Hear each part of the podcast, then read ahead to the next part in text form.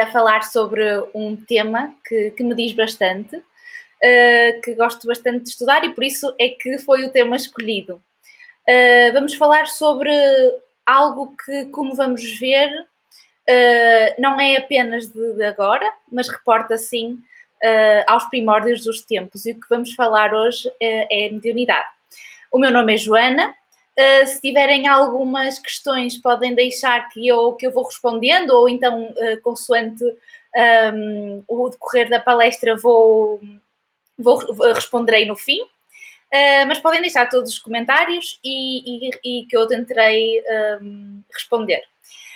então, vamos começar uh, por fazer um, um, breve resumo acerca da nossa, da nossa um, palestra de hoje, em que nós vamos falar um bocadinho do, do contexto histórico da mediunidade, depois vamos ver a visão do espiritismo relativamente a ela, depois vamos ver uma coisa bastante importante, principalmente nesta altura, que são as implicações que ela tem na certeza da vida para além da morte.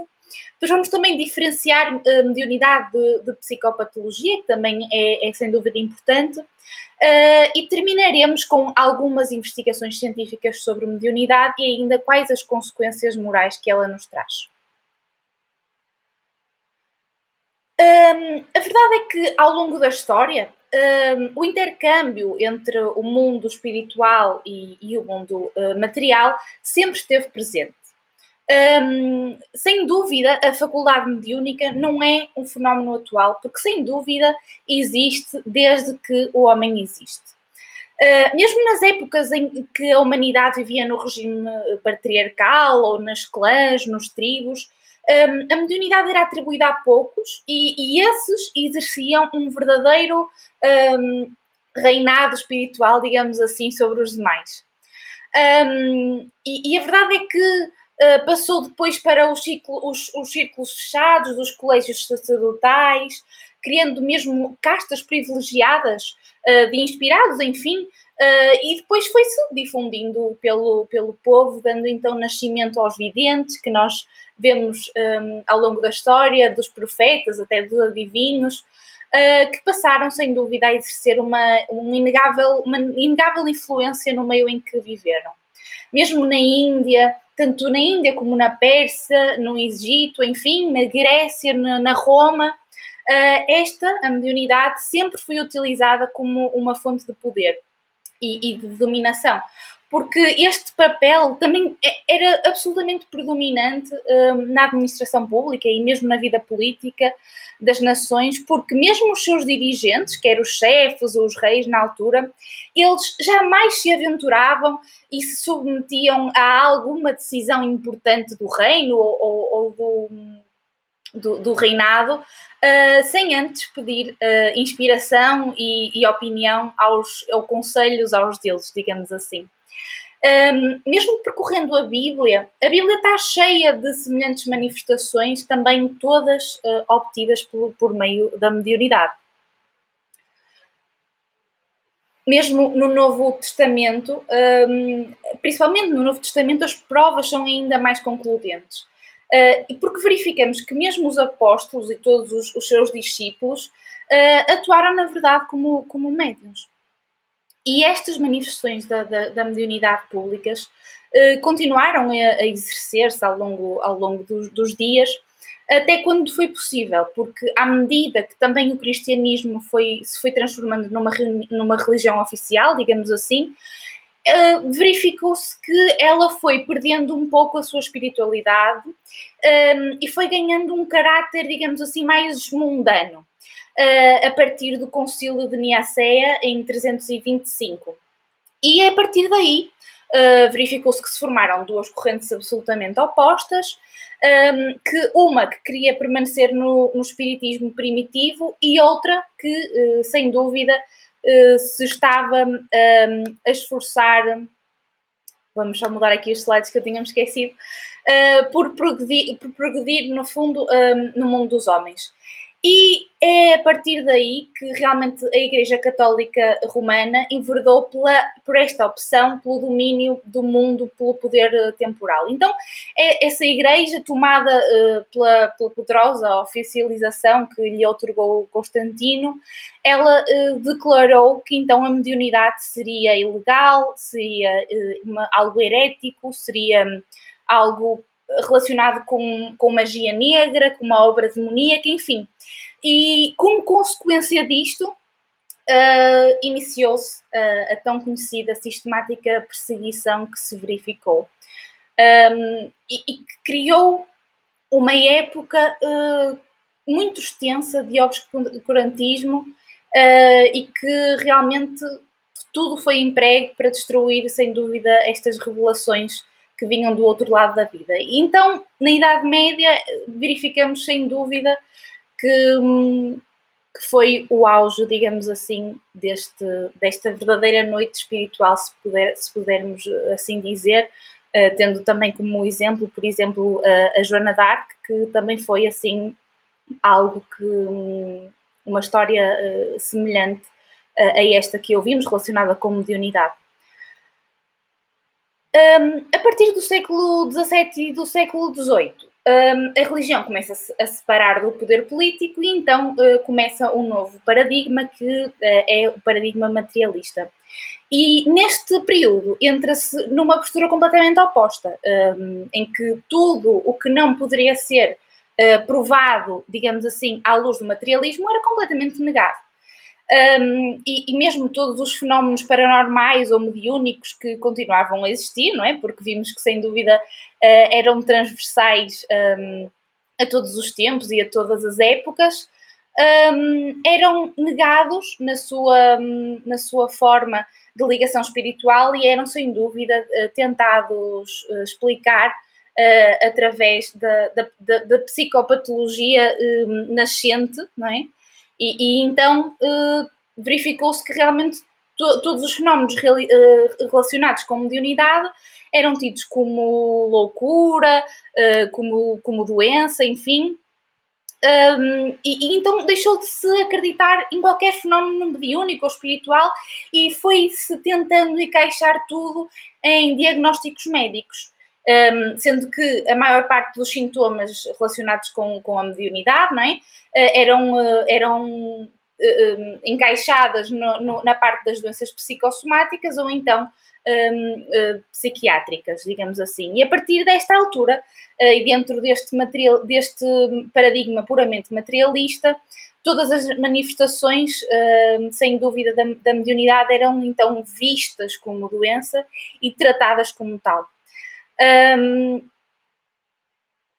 vemos aqui uh, realmente que, por exemplo, um, o choro inexplicável, algumas alucina uh, alucinações verbais, alucinações auditivas, enfim, eram tudo uh, sintomas que eram encaixados nestas duas grandes, grandes divisões, como, por exemplo, lá está, ou, ou a, a manifestação de, de, de, de, estar a ver espíritos era encarado como uma alucinação visual, ouvir espíritos como uma alucinação auditiva, enfim, mas isto também vamos explorar um bocadinho mais à frente.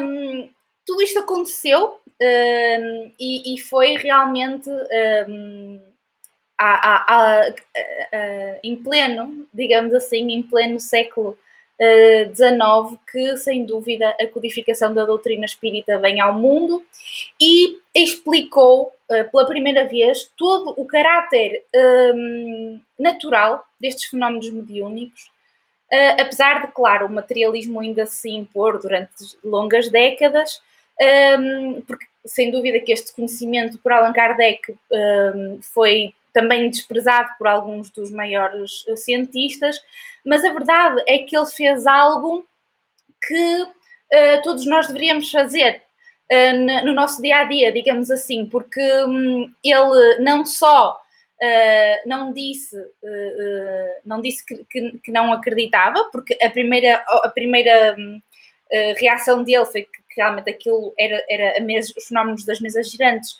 Um, aquilo não fazia sentido e que realmente era, era algo que, que era que era fictício, mas ele não só ficou por aí, como foi estudar os fenómenos e só depois de estudar e de estar aprofundado nesses, nesses fenómenos é que pôde comprovar se era verdade ou não. E depois, claro, que todos sabemos que ele conseguiu um, perceber que realmente tudo aquilo era verdadeiro. E, e foi assim que, uh, através de um método experimental, de um método racional e intuitivo, ele queria, uh, e entramos num, num, novo paradigma, em que realmente há esta quebra um, da, da barreira entre a espiritualidade e a razão. Uh, então, a verdade é que, sem dúvida, Allan Kardec pela primeira vez olhou para os fenómenos mediúnicos, assim, longe de qualquer misticismo, e um, aplicou então o, o raciocínio, uh, que ele, para, para, todos aqueles que, que ainda não, que, que, não, não conhecem a vida de Allan Kardec, ele era pedagogo, um, ele, ele era um homem bastante estudioso, e então foi através de todos esses conhecimentos que ele tinha, uh, do método científico, que ele usou o método experimental da ciência para a análise e estudo de todas estas fenomenologias. Um, e, e, percebemos que, através do seu estudo destes fenómenos mediúnicos, um, uh, adviram uh, duas consequências, vieram duas consequências. Num, num primeiro, num primeiro momento, uh, realmente uh, ele, ele, era objeto de, de, observação e de estudo, mas depois todas estas um, todas estas uh, estes, estes ensinamentos trazidos através da mediunidade funcionaram também como uma fonte de informação e de ensinamentos bastante importante. E no Evangelho segundo o Espiritismo, uh, conseguimos ler que uma analogia bastante interessante para nós percebermos realmente o quão importante é a mediunidade nas nossas vidas. Um, para conhecer as coisas do mundo visível e descobrir os segredos da natureza, otorgou Deus ao homem a vista corpórea, os sentidos e instrumentos especiais. Com o telescópio, ele mergulha o olhar nas profundezas do espaço e com o microscópio descobriu o mundo infinitamente dos infinitamente pequenos. Para penetrar no mundo invisível, deu-lhe a mediunidade. Eu acho que isto é uma analogia que realmente nos explica, sem dúvida, a importância da mediunidade, sendo um instrumento também não é, de conseguirmos perceber um bocadinho melhor o mundo que nos rodeia. Uh, temos o telescópio para, grandes, para os grandes astros, temos o microscópio para, para todas aquelas coisas infinitamente pequenas, mas depois também, e depois temos a mediunidade, comparando um bocadinho com o telescópio e com o microscópio, que nos permite ver e, perceber um bocadinho o mundo, o mundo invisível. E então, depois de todo este estudo e de todas estas, um, de todas estas, um, de todas estas observações e, e análises, um, Allan Kardec uh, acaba por definir, uh, no livro dos médiums, uh, a mediunidade como sendo uma faculdade propriamente orgânica. Um, e, e, também, agora falando um bocadinho sobre, sobre realmente as definições, algo um bocadinho mais, mais teórico, um, perguntando o que é que é a mediunidade, Leon Denis Uh, diz-nos que a mediunidade é a faculdade que permite o intercâmbio entre o mundo físico e o mundo espiritual, não é? Conectarmos através da mediunidade com, com aqueles que, que estão do outro lado da vida. Uh, e que se chama mediunidade ao conjunto de faculdades que permitem ao ser humano comunicar-se com o mundo invisível, o tal microscópio e telescópio que tínhamos visto anteriormente. Um, e também, se nos perguntarmos o que é que é ser médium, Allan Kardec também nos, um, nos, nos uh, ajuda a, a, perceber o que, é que, o que é que é ser médium de facto no livro dos médiums, e ele diz que realmente toda a pessoa que sente a influência dos espíritos, em qualquer grau de intensidade, é médium. E essa faculdade é inerente ao homem. Por isso mesmo, não constitui um privilégio e são raras as pessoas que não a possuem, pelo menos em estado rudimentar. Pode-se dizer, pois, que todos são mais ou menos médiums. Se pensávamos que esta palestra não era para nós porque nós não éramos médiums, digamos assim, a verdade é que Allan Kardec nos explica que todos nós, em, num, num grau maior ou num grau menor, temos esta possibilidade de comunicação com o mundo, o mundo invisível. Quer seja através um, da intuição, não é? Quer seja através de algo mais, mais menos visível, todos, esses, todos nós temos essa, essa possibilidade. E então, o que é que realmente o Espiritismo, um, através de, de, todo este estudo e a, esta codificação de Allan Kardec, o que é que ele nos veio trazer? A verdade é que o Espiritismo uh, encaixa e, e, resume, digamos assim, os, os seis princípios básicos. Um, a existência de Deus, em primeiro lugar, não é? Que, que temos como, como, como, como garantido e como certeza. Um, o raciocínio lógico sobre as provas da existência de Deus define, sem dúvida, como uma inteligência suprema, a causa de todas as coisas. Um, em segundo lugar, a imortalidade da alma, que também nos leva à reflexão sobre a constituição do ser humano enquanto espírito, uh, revestindo sem dúvida o corpo físico e trazendo ainda o conceito da existência de um corpo intermédio, a que, a que chamou o, o perispírito. Um, depois, a comunicabilidade com os espíritos, que é, que é o que estamos a falar hoje, que realmente todo este estudo desta fenomenologia sobre a comunicação com os espíritos um, possibilitou-nos o entendimento da, da mediunidade e também do mundo invisível. Um, depois, a reencarnação que, e a lei de causa e efeito, que traz, no fundo, um novo sentido de justiça uh, em que nós próprios somos responsáveis pelo nosso pelo nosso destino, com a lei de causa e efeito, e ainda a pluralidade dos mundos habitados. Tudo isto para dizer que, sem dúvida, aos, como o Espiritismo nos mostra um, e, e, tem estes princípios como base, quer a comunicabilidade dos espíritos, quer a imortalidade da alma, um, tu, estes dois um, princípios mostram-nos algo de uma importância salutar porque eles dão-nos a certeza da existência da vida para além da morte. Uh, e a verdade é que, tendo, tendo esta certeza, não é? através do estudo e, e da, da, investigação e, e, e, enfim, da análise de todos estes fenómenos, nós conseguimos perceber se que se realmente a mediunidade existe, se realmente nós conseguimos comunicar para o lado de lá, não é? a verdade é que muda completamente a perspectiva de um ente querido, não é? Uh, uh, agora vivemos numa, numa altura bastante complicada, não é? No meio desta pandemia, em que certamente muitos perderam eh, familiares decorrentes desta, desta pandemia, mas a verdade é que, ainda falava outro dia com, com um amigo, a verdade é que ao mudar a perspectiva da perda de um ente querido, não mais podemos dizer que é uma perda de um ente querido, não é? É, é mais uma separação uh, transitória, uh, porque como vemos aqui nesta imagem, um, sem dúvida esta avó, não é?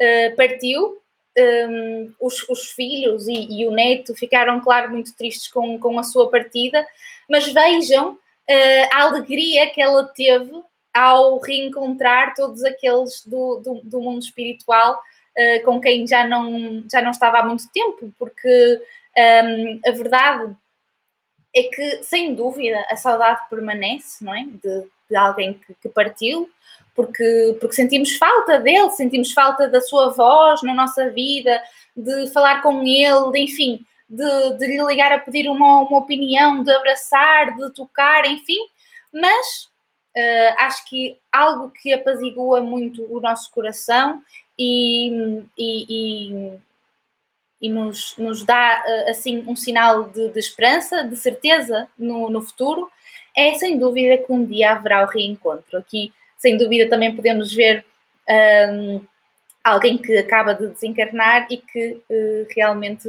vem, vai ter com a, a, sua esposa que já está do lado lá.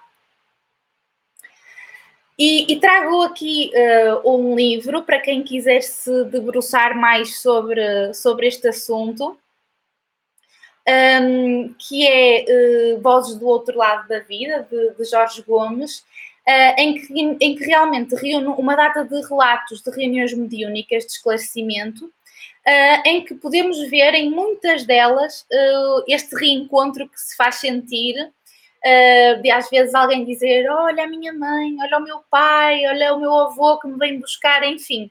Um, realmente essa a mediunidade dá-nos a certeza no coração de que realmente a morte não existe e que tudo continua. Outro dos exemplos também são as cartas de Chico Xavier às mães. Chico Xavier foi um médium brasileiro que hum, também vamos falar um bocadinho mais à frente. Desculpem, vou só aqui fechar aqui a janela. Ok. Um,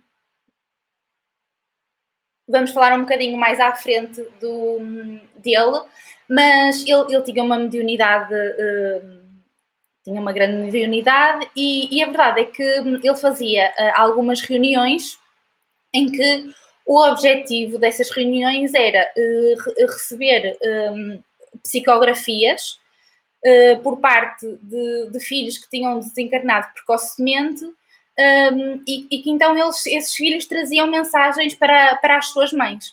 E, e um dos casos mais interessantes é que realmente uh, houve um dos filhos, uh, houve um dos casos em que uh, um, um, menino morreu numa, numa brincadeira que estava a ter com um amigo, estavam com uma espingarda a brincar.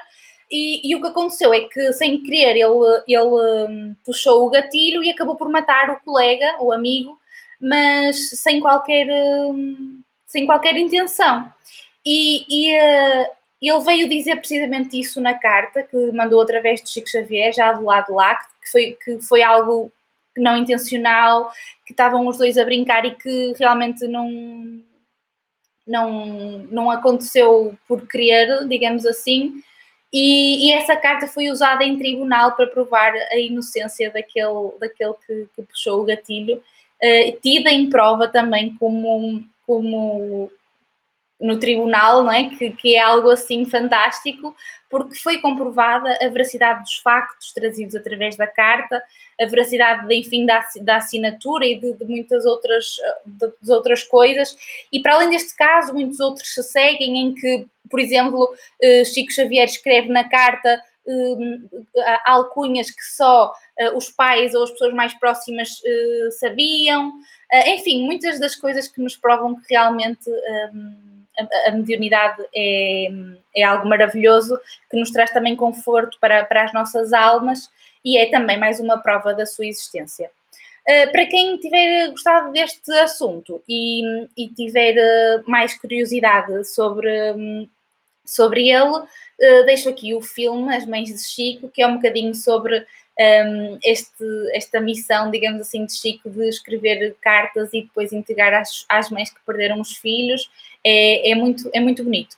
Aqui no filme, no, no slogan do filme, diz só existe algo mais marcante do que perder um filho, descobrir que ele continua vivo. Então acho que, acho que é um filme muito bom agora para ver enquanto estamos em, em confinamento. Um, e agora, vamos falar sobre um, um bocadinho sobre uh, a distinção entre mediunidade e psicopatologia. Porque uh, a verdade é que se realmente a mediunidade existe, a psicopatologia também existe, não é?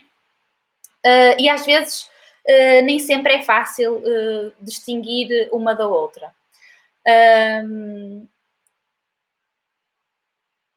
Porque, porque a verdade é que hum, não, não nos podemos esquecer, não é? Que, hum, sem dúvida, uh, tal como em muitas outras situações médicas, um, raramente conseguimos encaixar uma situação ou no preto ou no branco. Porque a verdade é que nós vivemos essencialmente num conjunto de cinzentos. Uh, muitas vezes temos uma doença psiquiátrica puramente, não é? Que cursa com alucinações auditivas, alucinações visuais, enfim. Noutras situações temos mediunidade, não é? Apenas, mas tendo em conta uh, a imperfeição do ser humano, uh, percebemos que uh, muitas das vezes coexiste doença, neste caso psicopatológico, e mediunidade, sendo que em muitos dos casos ainda estas duas entidades, que embora distintas, não é? se potenciam uma à outra num, num, processo, num processo contínuo.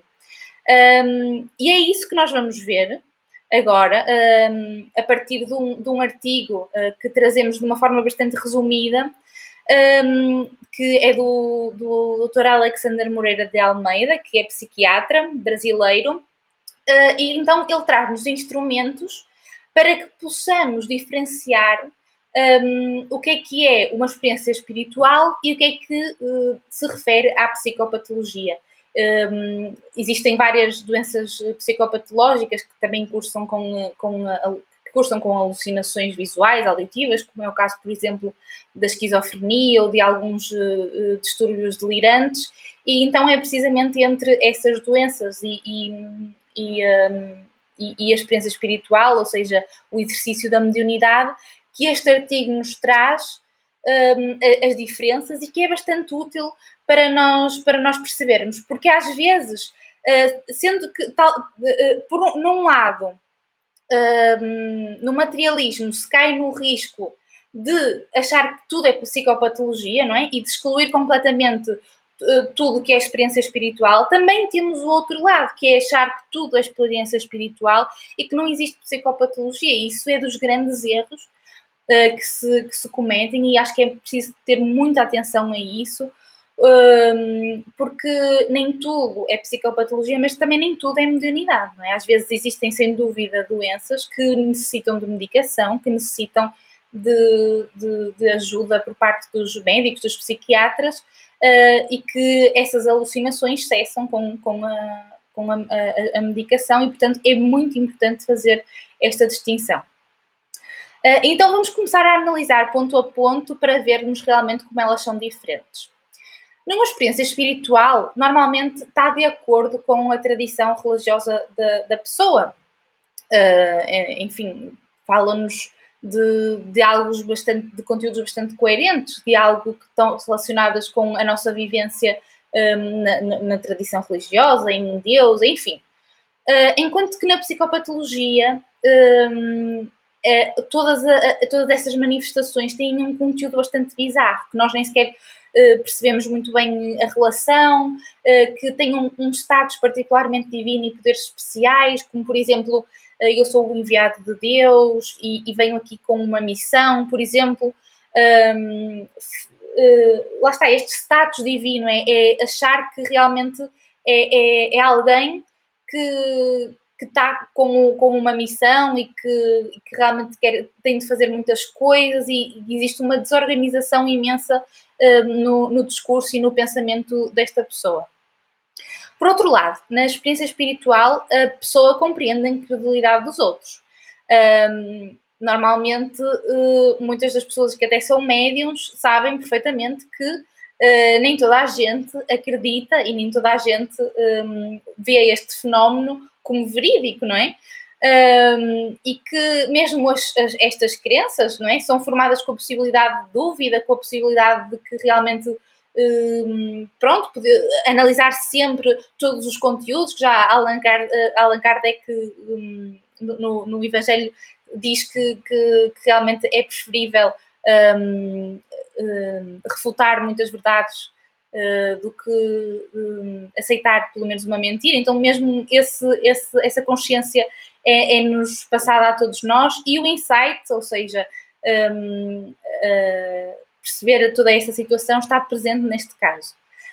Um, ao contrário, na psicopatologia, eh, todas as pessoas que passam por esta experiência, a verdade é que elas não percebem como é que as outras pessoas não, não compreendem esta, esta circunstância, não percebem como é que não, como é que todos os familiares ou todas as pessoas que estão à volta não percebem que realmente ele é o escolhido e que ele tem de fazer isto, isto e isto, porque uh, é mais claro para ele do que tudo e não percebe que as pessoas não, percebem, não percebam eh, esta, esta situação. Então torna-se às vezes até conflituoso e, e torna-se de, de trato difícil por isso mesmo, porque o insight dele está absolutamente ausente da sua condição. Na experiência espiritual, existe uma capacidade de relatar o que aconteceu, de cooperar, eh, não existem ideias auto ou heterodestrutivas após a, a, experiência espiritual, muitas das vezes até existe precisamente o contrário, mas na psicopatologia todas estas experiências geram agressividade, eh, geram um descontrole de impulso, um, e existe mesmo um risco uh, de comportamento bastante preocupante, de quer de tentativas de suicídio, uh, quer recusar-se a comer e a beber por longos períodos de tempo, ou descuidar-se da higiene, ou, enfim, quer porque são, são uh, vozes que ouve a dizerem tudo isto, enfim. mas a verdade é que aqui existe um risco para a pessoa que passa este, por estas psicopatologias. É, é precisamente esta a distinção entre as duas. Quando na, na experiência espiritual a pessoa é, é, capaz de relatar tudo o que aconteceu e não tem um, um, um, um efeito tão deletério, digamos assim, no seu dia a dia. Uh, na experiência espiritual, então, sem dúvida que o, que o, indivíduo normalmente considera que esta experiência implica a necessidade da mudança do, do seu comportamento, e então, sendo assim, tem alguns efeitos benéficos e, e enriquecedores, enquanto que do outro lado, não é? E também decorrente de toda a agressividade e todo o descontrole de impulsos que tínhamos falado, tudo isto só gera desconforto e, e de sofrimento e, de, e mesmo deterioração do funcionamento diário a todas aquelas pessoas com psicopatologia, tendo efeitos absolutamente nefastos no seu dia a dia. Normalmente, uh, na experiência espiritual há um predomínio de visões e normalmente a, pessoa aceita e, e ajuda, a, e ajuda e a cooperação dos outros uh, para perceber melhor o que, o que, está a acontecer, para, enfim, melhorar, melhorar uh, toda, toda a sua vivência nesse sentido, enquanto que na psicopatologia existe um predomínio de, de alucinações auditivas, persecutoriedade, isto é, ele está a vir atrás de mim, agora não posso fazer isto porque um, eles estão atrás de mim e veem, e veem enfim, essa sensação de, de, estar a ser perseguido um, e desconfiança total dos outros. Estes, um, claro, para além disso, a, a, presença dos sintomas clássicos da esquizofrenia também nos aponta para uma, para uma, para uma, uma, uma predominância não é, da psicopatologia ao invés da experiência espiritual. Um, outro aspecto uh, é que realmente um, os aspectos formais da vivência são completamente diferentes dos quadros psiquiátricos clássicos, dos sintomas da esquizofrenia, um, enquanto que na psicopatologia, sem dúvida que, uh, e se, se, estudarmos os critérios de diagnóstico da DSM-5, agora vai na 5, conseguimos ver que realmente se encaixam em todos aqueles diagnósticos um, e, que, e que, sem dúvida, este, esta fenomenologia assemelha-se muito mais um, à presença de um transtorno mental descrito, não é? Que às vezes nós achamos que é mediunidade apenas porque também se calhar não conhecemos, não é? E, e, e não, não, não, não estamos a, a, fundo de todas as psicopatologias que existem, não é? Um, por isso é que é importante esta avaliação e essa distinção, porque podemos achar que é mediunidade, mas pode realmente ser uma psicopatologia que está a fazer sofrer bastante a pessoa. Normalmente, uh, numa experiência espiritual, ela tem uma duração breve, um, ao invés na psicopatologia é uma duração longa, na maior parte do dia, não é? Uh, falando na esquizofrenia, que é uma das doenças que, que, que realmente mais, mais se relaciona com, com este tema, um, as vozes estão quase sempre presentes durante todo o dia, enquanto que na experiência espiritual, normalmente numa reunião mediúnica, é algo breve, controlável, quando a mediunidade é educada e, portanto, difere neste caso. Um, e ainda realmente falando na, na, na, reunião mediúnica, normalmente esta experiência espiritual é, é controlada, quando a mediunidade é, é, é, é, estudada, quando a mediunidade é trabalhada eh, normalmente há um controle destas experiências e na psicopatologia são algo verdadeiramente involuntárias. É, é claro que lá está, não se esqueçam que uh, vivemos numa gama de cinzentos, nada é branco, nada é preto e as coisas podem claramente misturar e, e, e poder haver uh, fases da, da, da experiência espiritual que ocorrem, sem dúvida, vivências involuntárias eh, também ainda porque, porque não se aprendeu a lidar com, com a mediunidade, porque ainda não se estudou, porque ainda não se trabalhou o suficiente, enfim. Um, mas estas são as principais diferenças, digamos assim. Estamos a ver um num ponto e outro noutro ponto extremo, nunca nos esquecendo que realmente existe ali uma gama de cinzentos importante. Uh, na experiência espiritual, uh, normalmente as, as sequências são bastante coerentes, um, e, e, e, há uma lembrança do desenrolar do processo, um, do que é que aconteceu, do que é que, enfim, do que é que foi visto, do que é que, do que, é que foi ouvido, do que é que foi dito, se bem que lá está, nem toda a gente uh, tem esta consciência, mas na maior parte sim. Uh, e na psicopatologia é um conteúdo absolutamente desorganizado, não tem coerência, não tem direção do desenvolvimento, enfim, não, não dá para, fazer esta distinção. Por último, um, normalmente na experiência espiritual os exames complementares não detectam nenhuma de, uh, alteração orgânica que explique o quadro e na psicopatologia, como é o caso, por exemplo, de, de alguns de, de, algumas, de algumas doenças que podemos enumerar, mas uh, há, há, há, algumas doenças que cursam com uh, um, uh, evidências objetivas do transtorno mental orgânico, se bem que nem todas, atenção, é, é, é importante, é importante referir. Um, na experiência espiritual, normalmente o médium, ou seja, a pessoa que passa por estas experiências, tem um ajustamento social e psíquico breve, prévio, não é?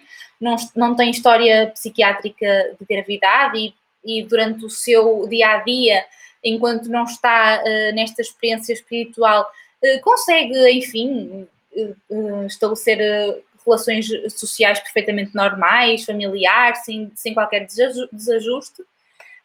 Enquanto que alguém com uma psicopatologia sofre graves e persistentes desajustes sociais e psiquiátricos, não é? Como, como nós tantas vezes vemos.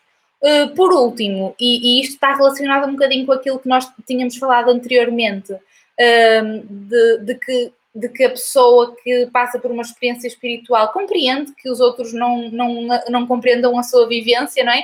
Eh, então, na experiência espiritual, o indivíduo normalmente até tem reservas em discutir as suas experiências, porque normalmente hum, ele, ele, ele acha que todas as pessoas que o rodeiam não o vão compreender, e, então isso também é uma das grandes diferenças.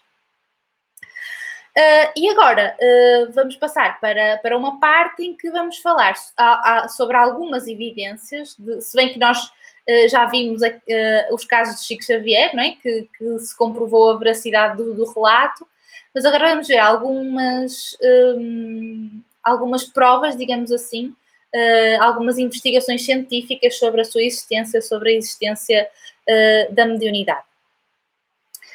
Um, em primeiro lugar, um, vemos que, que, já é possível, digamos assim, utilizar a tecnologia médica de ponta para provar que, sem dúvida, a mediunidade é real e não é uma doença psiquiátrica.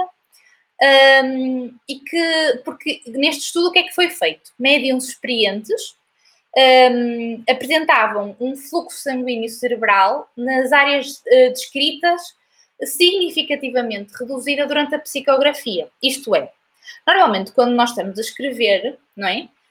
Um, a área do nosso cérebro uh, que é ativada é a zona da escrita, do planeamento, enfim. Uh, quando nós estamos a psicografar, como nós estamos a ser, digamos assim, um, uh, um intercâmbio, não é? E não estamos a usar aquela área para pensar, estamos a usar áreas completamente diferentes, que normalmente é o escrever, é o mecânico, porque não somos nós próprios que uh, estamos a, a, a, a, dirigir todo aquele conteúdo, não é? E, e, portanto, foi precisamente isto que, os, que, os, que estes um, cientistas quiseram provar: que as áreas de quando nós estávamos a escrever normalmente não eram as mesmas ativadas no cérebro de quando os médiums estavam a psicografar. E, e, isso realmente nos prova que, sem dúvida, há de existir ali alguma uh, inteligência externa, não é? Que use essas um, áreas do cérebro um, responsáveis pelo planeamento e pela escrita, sendo que não é o medium que está, que está a utilizar.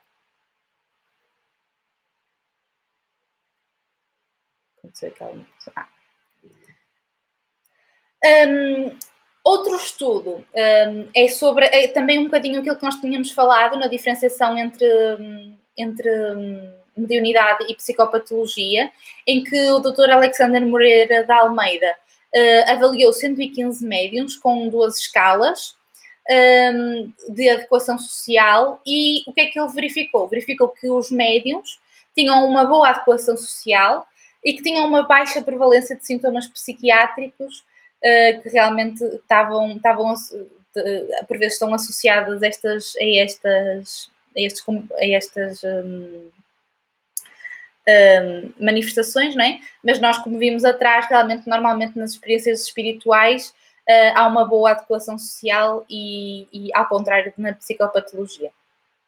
Depois, uh, o nosso tempo está uh, a correr, mas eu gostava só de vos trazer algo também muito interessante, uh, que também comp comprova a veracidade, sem dúvida, da, da, da, da mediunidade. E, e, este artigo foi, foi publicado na Neuroendocrinology Letters e, e, é sobre a glândula pineal. O que é que estes, estes autores fizeram? Eles recolheram todas as informações um, sobre, sobre glândula pineal um, em, em, toda a série do, do, da vida no mundo espiritual, escrita por Francisco Cândido eh, Xavier, o médium, não é? Uh, pelo espírito André Luiz, que, que, que, veio com todas estas informações.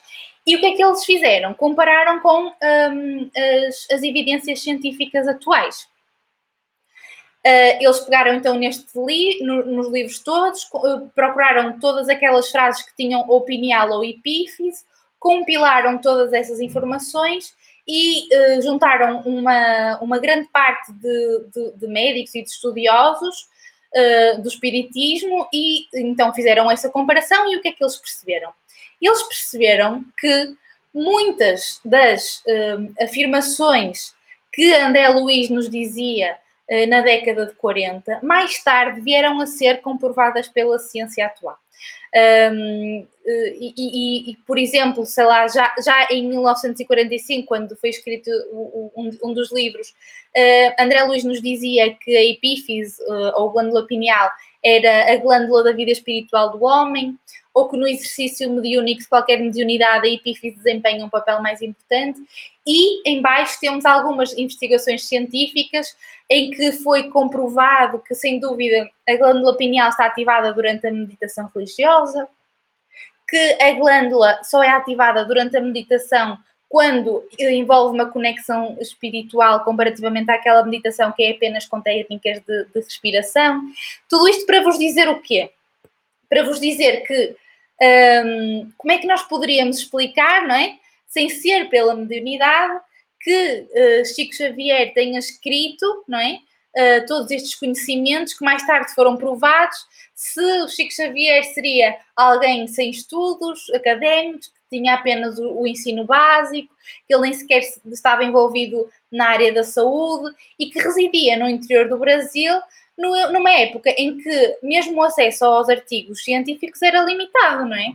Então a verdade é que Uh, todas estas, estas informações foram trazidas 60 anos de qualquer, antes de qualquer investigação científica, uh, através da mediunidade, então, uh, sem dúvida que existem várias formas de, em que podemos procurar explicação para isso, mas a forma mais plausível é que, sem dúvida, a comunicabilidade com os espíritos seja algo um, verídico, seja algo claro e seja algo que sem dúvida nos pode trazer estas informações quando, uh, tão, tão ricas e, e, tão, tão verídicas. Um, só para, para terminar, também gostava de falar um, do, do, livro do, do, Jorge Gomes, Casos Incomuns e Números Curiosos, que foram alguns, um, alguns dados que surgiram uh, em, em, algumas reuniões mediúnicas uh, que, que que nós, nós tínhamos eh, reuniões mediúnicas de esclarecimento e, e então, depois de cada, de cada hum, manifestação, preenchíamos uma tabela um, e, e, tudo, tudo pensado pelo Jorge, foi uma ideia realmente fantástica. E, e nós começamos a fazer isso assim, um, sem ter sem saber muito bem, não é, as conclusões a que queríamos chegar, mas achamos que uh, informações tão importantes que, que, ali, se, que ali se viviam um, deveriam ter algo, algo uh, seriam um, um, instrumento ótimo para, para, estudar, que foi tal como Allan Kardec fez, não é? Com, com, com a mediunidade.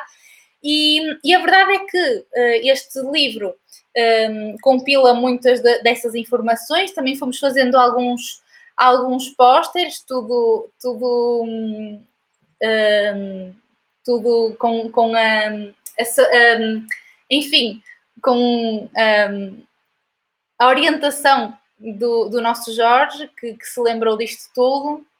Um, e então fomos recolhendo dados, todos estes pósteres estão, estão no site da ADEP, se vocês depois tiverem curiosidade de ver. Uh, e foi um bocadinho no sentido de nós também próprios começarmos a estudar uh, as reuniões mediúnicas, não é? Uh, de, de, sempre que nós, nós falamos sempre de, de, provas da mediunidade, ainda agora temos a ver muitos artigos que, que, que têm surgido, mas a verdade é que nós próprios também podemos tentar, pelo menos, contribuir para aumentar um, a certeza e, as provas deste, deste fenómeno tão real. Um, então, nós analisamos 221 casos, ou seja, 221, um, um, 221, uh, 221 esclarecimentos, ou seja, incorporações neste caso. Uh, a, maior, a, maior, parte dos espíritos tinham um caráter uh, masculino e, e, a verdade é que um, a maior parte cerca de 69%, não sabiam que, que estavam conscientes do desencarne. E uh, um bocadinho relativamente àquela parte que nós tínhamos falado anteriormente sobre a mudança do paradigma da perda dos entes queridos, a verdade é que quase todos foram encaminhados após esclarecimento e houveram aqui cerca de 20% de, dos espíritos que foram encaminhados por um familiar. E a, o familiar mais frequente foi a mãe, em 52%, seguido dos avós, e eu não vos consigo explicar por palavras a alegria que nos era transmitido naquela hora, eh, quando realmente eles começavam a ver todos aqueles familiares, normalmente diziam: Olha, está mais novo, que bonito. E, e então acho que isto também é uma das grandes bênçãos que a mediunidade nos traz. Também analisamos uh, o, o, motivo do desencarne de, de, todos estes espíritos, sendo que a maior parte uh, seria de acidente, e normalmente uh, a maior parte dos espíritos chegavam lá com uma sensação, quer de, de, de, uma sensação física de sofrimento, quer uma sensação de, sofrimento psicológico, que depois, como vimos, quase todos seriam encaminhados e aliviados deste sofrimento. E falta-nos falar de quais as consequências morais da mediunidade. Falamos aqui desde o início do, da perspectiva histórica, falamos da, da, diferença entre psicopatologia e mediunidade, enfim, de investigações científicas, de todo o percurso de Allan Kardec, e, mas a verdade é quais é que são as consequências morais uh, da mediunidade. A verdade é que ela, se nós olharmos bem, ela funciona como uma ferramenta de crescimento interior principalmente para todos aqueles médiums que a têm com, com mais. Um, em, em, maior grau, não é? Uh, em primeiro lugar, é uma oportunidade de auxiliar, não é? É uma oportunidade de auxiliar, quer todos aqueles um, aqui, aqui na Terra ainda, quer todos os, os espíritos que também são ajudados. Depois é uma oportunidade de aprendizagem, se não vejamos todo aquele conhecimento da glândula pineal que André Luiz nos trouxe, um, todos os livros escritos por uh, variadíssimos espíritos que nos trazem informações da vida para além da vida, é sem dúvida uma oportunidade enorme de aprendizagem. E depois também é uma oportunidade de crescimento para o próprio médium, quer um, uh, fazendo uh, autodisciplinar-se, uh, quer fazendo ler, quer fazendo estudar, quer fazendo, enfim, melhorando muitas das qualidades um, que, que, que, ele, que ele ainda necessita de melhorar. Então é um instrumento ótimo que nos faz, sem dúvida, crescer. Uh, sendo que todas estas três parcelas, não é? O ajudar, um, a, oportunidade auxiliar de aprendizagem e de crescimento, não se coaduna com algo que não seja mediunidade gratuita, não é? Porque se é um instrumento que nos proporciona isto tudo, não se coaduna com, sem dúvida, levarmos dinheiro uh, por, por tudo isso. O, o, Espiritismo é absolutamente contra, uh, contra isso. Um, e, e, já, e no Evangelho segundo o Espiritismo, no capítulo uh, 26, dai gratuitamente o que gratuitamente recebestes, nós lemos que um, nós lemos: restitui a saúde dos doentes, ressuscitai os mortos, curai os leprosos, eh, expulsai os demónios, enfim, dai gratuitamente o que gratuitamente haveis recebido. E, e, e, depois também, mais, mais à frente, nos diz: ora, a primeira condição para se granjear a benevolência dos bons espíritos é a humildade, o devotamento, a abnegação e o mais absoluto desinteresse moral e, e material. E aqui percebemos que realmente isto também é uma das, das condições mais fundamentais para que possamos crescer e que possa ser uma ferramenta de iluminação interior. Se bem que nem tudo é fácil, não é? Uh, todo, todo este percurso, muitas das vezes, mesmo tendo em conta aquele, aquele crescimento interior que tínhamos falado, uh, faz com que nós tenhamos de ser mais disciplinados, que nós às vezes até nem saibamos muito bem lidar com o assunto, que pode-nos eventualmente trazer algumas, algumas dificuldades, algum sofrimento inerente, não é? Mas a verdade é que já Jesus nos, diria, nos dizia: bem-aventurados os aflitos, pois que serão consolados. Então era, era neste, nesta, nesta, com esta frase de Jesus que eu gostava de, de terminar esta, esta apresentação. Uh, já excedi um bocadinho o tempo, vou agora um, ler, se calhar, algumas perguntas, se eu ainda tiver tempo. Vamos ver.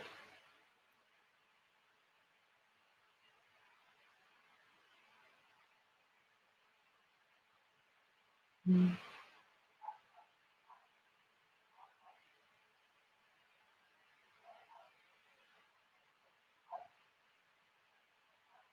É, acho que à medida que, que, foram surgindo perguntas, já foram si, sido respondidas.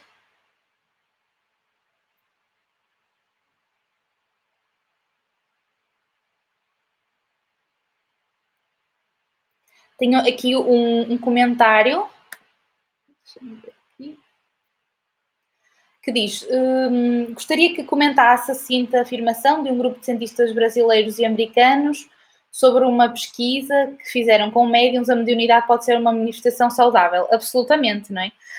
Um, nós, nós vimos que, que a mediunidade é algo uh, perfeitamente natural, como Allan Kardec nos dizia, é, é uma faculdade orgânica, um, e, e, que mesmo tendo em conta aquele questionário que Alexander Moreira de Almeida fez, que viu que todos os, que a maior parte dos médiums tinham uma boa um, uma boa integração social e, e, não, e estavam ausentes de doenças psicopatológicas. E sim, quando a mediunidade é bem vivenciada e, e, e bem trabalhada, sem dúvida que, que, que, é, que é algo saudável, que é algo que, como nós vimos no fim da, da palestra, funciona como instrumento de crescimento, instrumento de aprendizagem e de, de auxílio. Portanto, acho que nada que nos traga estas três coisas tão importantes não é saudável. Só que a verdade é que nós também temos de a tornar saudável, não é? E, e isso depende do nosso livre-arbítrio e do nosso próprio esforço, pro, esforço para que uh, realmente a possamos vivenciar da melhor maneira possível, auxiliando o máximo e, e enfim, uh, ajudando o máximo e e vivenciando a mediunidade com, digamos, com Jesus. Acho que é uma das, das coisas mais, mais importantes. Acho que hum, com Jesus como modelo, digamos assim, uh, num processo de crescimento interior constante, temos uma maior probabilidade, digamos assim, de sermos médiums com saúde. Um, e, e, sem dúvida que podemos concluir que a mediunidade não é, não é, não só é uma doença, não é? Uh, como nesse processo de vigilância constante para sermos melhores, e esse é o melhor medicamento que nós temos para atingir a nossa própria saúde, não é?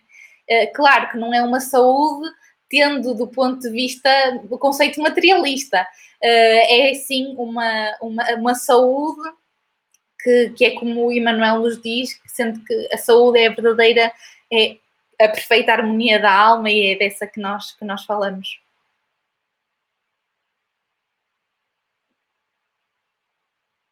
Vou aqui ler mais alguns comentários.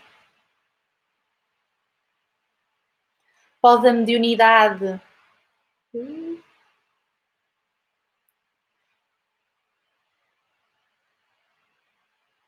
Pode a mediunidade manifestar-se de forma ostensiva já em idade adulta, em idade mais ou menos avançada, sim.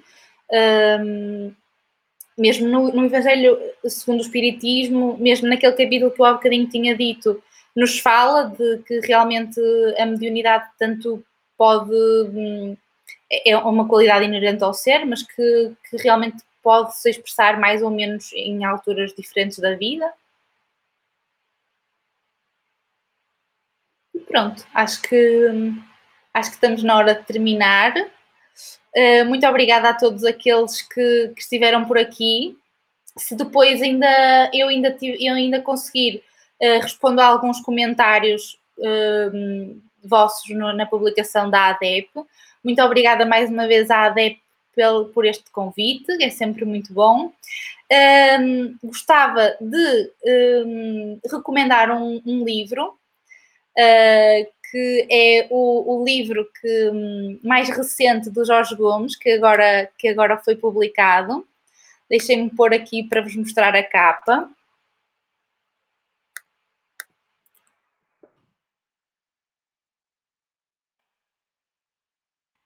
Hum, Deixem-me ver aqui para vos mostrar.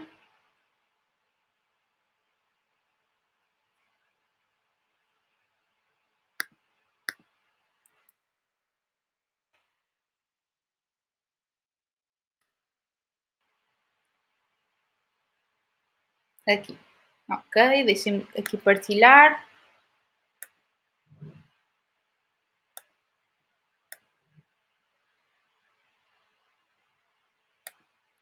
Ok.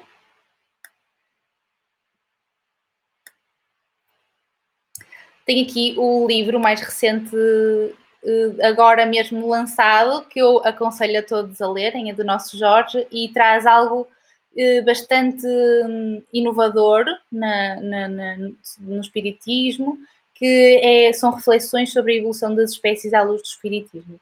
Uh, gostava de agradecer mais uma vez a todos por, por terem estado aqui comigo, uh, mesmo eu não vos vendo, não é?